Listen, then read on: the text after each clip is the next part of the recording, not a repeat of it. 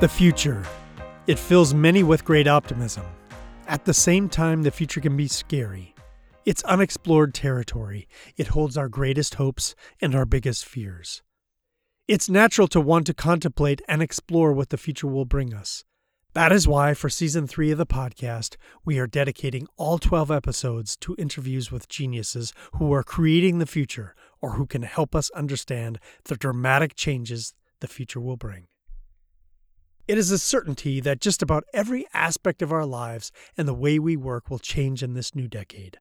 The way we protect our privacy, how we find love, the way we lead, how we practice democracy, worship, age, trust, travel, shop, communicate, cure diseases, solve homelessness and immigration, tackle global warming.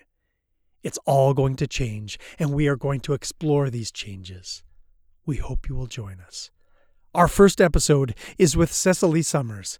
She is a futurist who discusses her model for understanding the future. She also talks about how AI, gene editing, and quantum mechanics will be the three most disruptive forces to life as we know it. Dr. Robert Eichinger will be returning to the show to talk about the future of leadership.